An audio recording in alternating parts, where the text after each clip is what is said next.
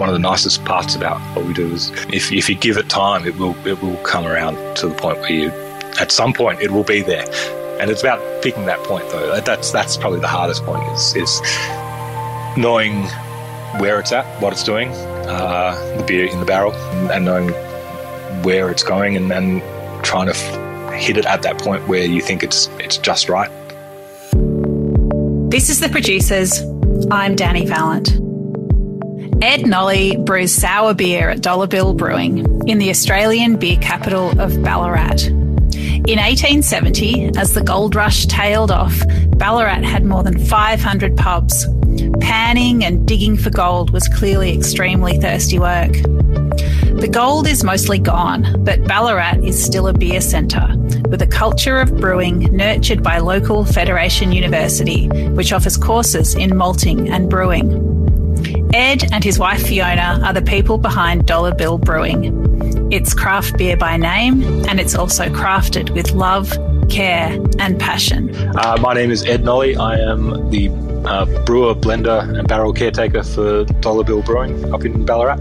Well, I've been brewing home brewing for oh, near on 20 years now, uh, mostly with a, a, friend out of high school, and, and he went on to work in the wine industry, and I kind of diverted into the, the beer industry, mostly in the kitchen in the beer in, in the in the in a in a brew pub in Canada, um, and then kind of uh, we got together again. He, he developed his winemaking processes, and we were able to play around with some barrels and and some you know some fancy equipment in the winery, and we put some stuff into barrels and.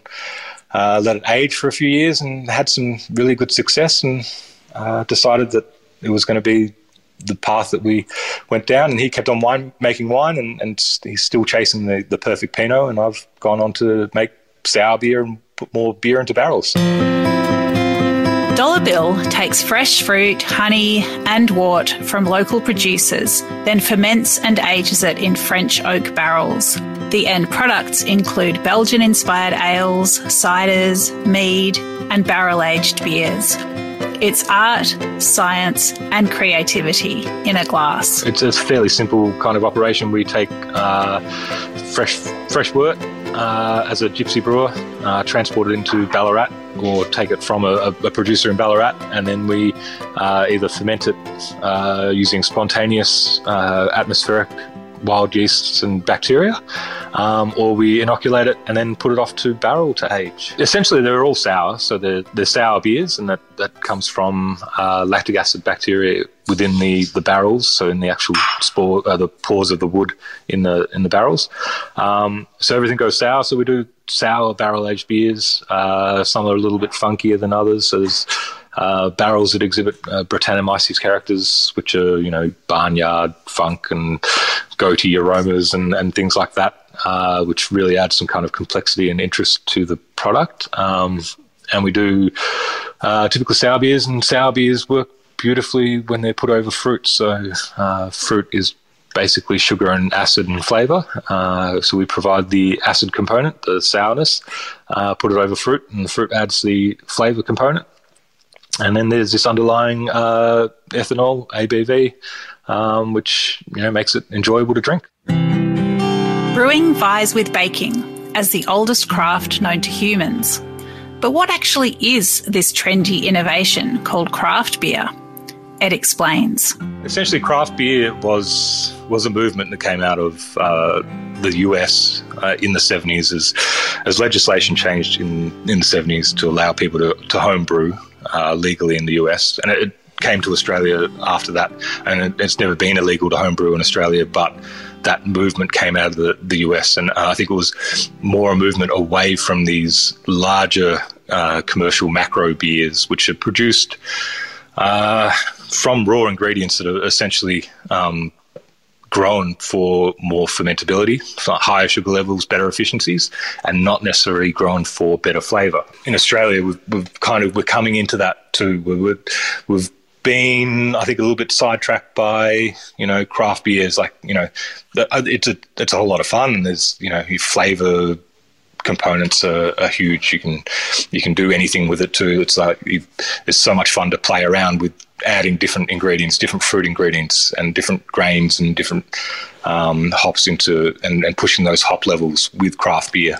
But I think we're coming back to that sense of uh, we actually can produce some really good kind of um, malted uh, malted grains in Australia from older varieties, which were grown back in the day for flavour. Um, these guys up at uh, Voyager Craft Malt up in the Riverina in New South Wales, they produce some magnificent malt. They won a, um, a, a World Malting Championship award for their pale malt, which uh, I think it's Valoria. And this is built. This is it's produced from schooner in using again regenerative farming practices, so caring for the land and looking after it, and and that translates into the grains and then the malting process, and then back into the beer. So um, yeah, it's it's growing in Australia, like this movement towards better product. Um, uh, but it's been coming from the US from you know mid seventies. Barrel aging creates flavors, but blending is where Dollar Bill really makes its beer. This is the most creative part of the process, but can also be the most nerve wracking. And that's probably why Ed loves it so much we, we enjoy the ability to kind of blend at the end. So we, we have multiple barrels of different kind of uh, ferment processes, and then we put them together to make a product. And it's a little bit more art like than science like. So regular brewing is probably a little bit more science like. Everything's got to be uh, hitting numbers and and and hitting points, whereas uh, the the blending barrel barrel aging and blending process is a little bit more art like. You have the ability to kind of take different barrels and an idea of a profile of, of flavor that you have in your head, and then take those barrels and try and cr- recreate that uh, profile that you're looking for. So, more art than science, uh, from my point of view. With the blending process, we essentially we have uh, products that, that are created, conceptualized, brewed, um, and then fermented and then put off the barrel. Once they go to barrel, I mean, and you don't want to be putting bad beer off the barrel. So if, if it if it doesn't work in that fermentation process, then basically it's not going to work in barrel at all. So, so the fermentation process has to be thoughtful, at least thoughtful, um, and then some stuff will be. If you if it's inoculated and it has a really good, nice, clean ferment, um, and you put it off the barrel, it will it will sour up, um, and it will sour up fairly quickly. The lower the amount of hops you put in there, so less hops, more sour, um, and then each batch will kind of have uh, several different fermentation techniques done on it. So you'll have, a, let's say a, a 10 barrel batch, and you'll do four barrels with inoculated uh, dry yeast or inoculated yeast. We'll do two barrels with um, older uh, inoculation from a, a, previous batch, which may have uh, larger populations of, of, wild yeast and bacteria. And then you'll do two, which are maybe spontaneous ferments, uh, either straight to barrel or via a coolship. So um, essentially, we'll put those into barrel and uh, give it enough time for it to develop some acidity, some lactic bas- uh, lactic acid bacteria acidity, um, and if it develops a little bit of funk from Brettanomyces or something with residual sugars, then that's fantastic. If it doesn't, and it's nice, clean uh, lactic acid base, um, and then we'll take that product so as a as a collective, and then if we need to source other complexity from other barrels we'll look at other barrels from different batches to add complexity to that batch. So there's a whole lot going on. Uh, um, each product is different, but each product starts as a concept, uh, ends as a product, but incorporates other barrels of, of other stuff um, in there. And it, it, all has to have a, a certain acidic profile. So the it shouldn't be, uh, you know, just a straight beer. Like a, if it tastes like a normal beer, we're probably not. Uh, it's probably not ready yet. So it, it's still it's still developing acidity. It's developing funk. It's def- developing barrel characteristics. Um, so we'll typically wait till we've got a nice, good acid profile, and then blend some complexity into it.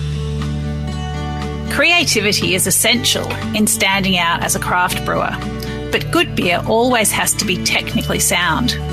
How do art and science work together to create a great bottle? You've got to have the science there. It's, it's all about having good basic knowledge of, of how to create beer. Um, we, we made so my friend, my winemaking friend, and I, we made uh, beer down in the winery. We we weren't initially putting stuff into barrels. Um, we were just making beer. We were making pale ales and IPAs and uh, playing around with hop bursting and dry hopping and and all this stuff and whirlpooling and uh, and just different grains and, and all that sort of stuff. And so the science has got to be there. You've got to know how to make good beer to start off with, and then once you know how to make good beer, then and the part of exploring it is to to allow those microbes to do their things and, and the constraint is environmental so if you've got temperature and humidity and, and certain other things that kind of play into how those barrels behave and how those microbes behave. Um, and even even the barrel selection plays a, a big part too. So we'll, we'll, use typically French oak because French oak's a little bit more uh, open pored, so it, it, breathes a little bit better. So you get this increase in Brettanomyces characters that you don't get with American oak or uh, maybe you know other oaks that or other woods um, that aren't quite as porous. Um, so yeah, there's there's that, and then you put it off to age, and then the the art kind of thing comes in with you know picking when when does the barrel ready and and when is it is it right to blend and, and what can you blend it with and and then putting the fruit with it and picking a good base and a good fruit to go together and um, yeah so that it's, it's quite a bit involved but uh, you've got to have that science background, uh, that knowledge of, of how to make good beer to start, and then just push that good beer into a whole nother realm of, of interest and intrigue and complexity. Ballarat has a strong history as a beer hub, and these days brewers of all sizes and types ply their craft in different ways. How do these many players work together in collaboration and competition. Ballarat's a, a particular area of, of, of, of, Victoria that just has some magnificent producers. We've got uh, Powlett Hill up the road here that does some magnificent biodynamic biodynamic grains, which are um, I don't know if you know biodynamic farming is a little bit little like a little bit like organic farming, but instead of just not doing stuff, you do stuff to promote uh, regenerative kind of farming practices um, and, and improve the land. Uh, and they do some magnificent grains out there. They, they run a little uh, stone flour mill out there, um, just producing beautiful biodynamic flour and of, of a few grains. So they do wheat, uh, they were doing spelt, and I think they were doing emmer up until about last year. So um, ancient kind of grains as well. So less less gluten influence on those things, and uh, we use a bit of their stuff in our beer. So raw grains from them, and they they're just magnificent. Uh, we've got uh, Alan Cass out at AC Hops. They do. Um, they just started this little hop farm out in Ballarat or in Dean, sorry, near Ballarat, um, and they do they just grow these kind of older, some noble varieties, some uh, more high alpha varieties of hops, which are just you know beautiful local produced and a different terroir to uh, what um, HPA is doing up in the the, the Kiewa Valley there. Uh, we've got Ernie down in Buninyong as well, who does some magnificent blueberries. There's uh, Ladavino Wines, which is out in uh, Coghills Creek. I mean, the region's magnificent. So there's, you've got all these producers doing some amazing stuff, and if we can incorporate any of that stuff into our beer, we do. You wouldn't make beer simply to win awards, but the recognition can make a difference to sales for sure, but also as an endorsement of approach and direction.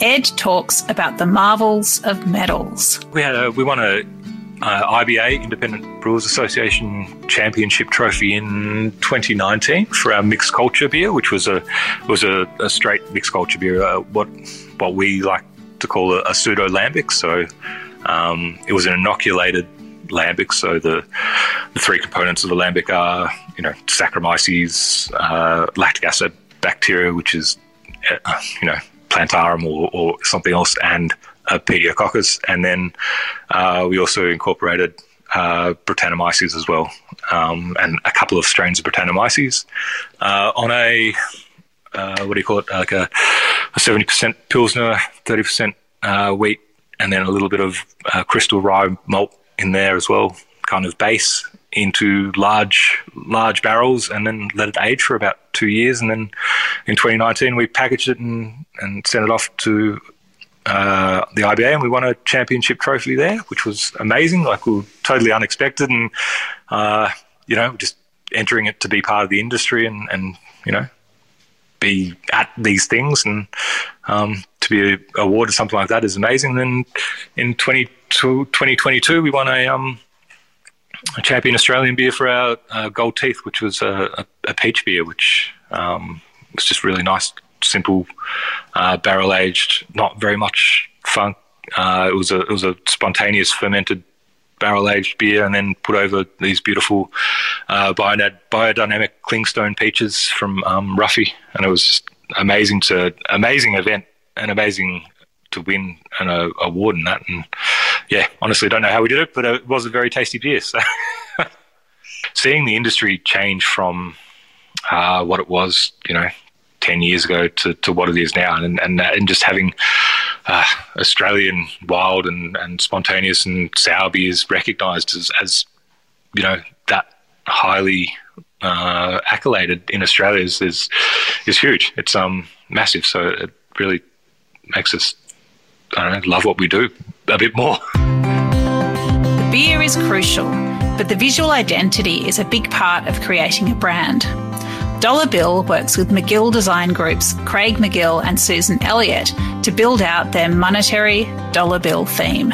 It is basically uh, a monetary themed kind of label. We, we employed a, the bloke who uh, did the original uh, bicentennial $10 bill He's done uh, passport artwork and, and the whole currency for Papua New Guinea. Was the youngest person to do a currency, a full currency. Um, so uh, Craig McGill up in Sydney, he does all that artwork. He's uh, amazing, but it was all monetary theme. There's complexity in the labels um, as much as our, as there is complexity in our beers. So I think that's kind of the direction we chose with that is to kind of, you know, our labels should represent our beer, and, and there is, you know, if you look at them, there's a whole lot going on there. There's all there's little hidden tracks on each label. Uh, so a song to drink the beer to. So we, are trying to create an immersive experience. Um, and then yeah, just the, the fine line artwork is magnificent. Uh, we did we ended a few of those in uh, the craft beer marketing awards um, in the states a couple of years ago in 22, and we pulled a couple of platinums out of uh, platinum trophies out of that as well. And uh, we engage a, a, local Ballarat artist for some other artwork, uh, which is our Rare Oak Society. We we do a subscriber club, um, which is all about uh, just getting direct direct consumer products. Um, and he did the artwork for our Rare Oak Society, and that won a, a gold uh, Crushy award. So uh, it's magnificent. There's no point brewing beer unless you love drinking beer too. But how does Ed Nolle love to enjoy the fruits of his labour? Uh, I would find a very nice, refined um, Pinot glass, preferably, uh, Pinot or Chardonnay glass, and uh, make sure it's cold but not too cold. Pour it, uh, and then sit down and, and, enjoy it with friends, um, and friends and cheese, and um, yeah, I I wouldn't drink, you know, more than more than three or four in, a, in an evening, but um, you know, it's just it's it's, it's more of a sharing kind of thing. So if you, if you have friends, and that's what the the music's kind of. We had um uh, Stu from Voyager Malt came past, and he said he he drank one of the beers. Uh, and I think it was our red letter beer, and it, it has a, a, Spanish song attached to it. And he, he never would have had the conversation. He was drinking with a friend, and they scanned the code, and and uh, this Spanish song started to play, and they got into a whole conversation of how they'd both been to Spain and worked in Spain, and this, you know, this conversation would never have happened if they hadn't had scanned that uh, little code and listened to the song whilst uh, enjoying one of our beers. So yeah, it's really nice to hear those kind of stories too. The people in the industry are amazing. Like the people you get to meet, uh, the events you get to go to. Um, and then just everyone and the the collaborative kind of nature of it. Everyone wants to do stuff together or help each other out. And I've, I've worked in a few other industries, industries, and it's nothing like that. Like the the beer industry and, and brewing in general is just so much fun. That that would be the my favorite part of, of the whole thing. Craft beer is a world unto itself. For the makers and the geeks, it's full of terminology and technicality. But it's all in service of simple pleasures a glass of beer, fascinating flavours, and something to chat about and enjoy with friends. Ed Nolle combines art and science in his hobby turned profession, and Dollar Bill is going from strength to strength.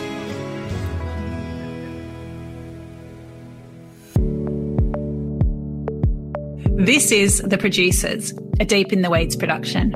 I'm Dani Valent. Stay tuned as we talk to some of Australia's best farmers, makers, and growers. Follow us on Instagram at Producers Podcast or contact us via deepintheweeds.com.au.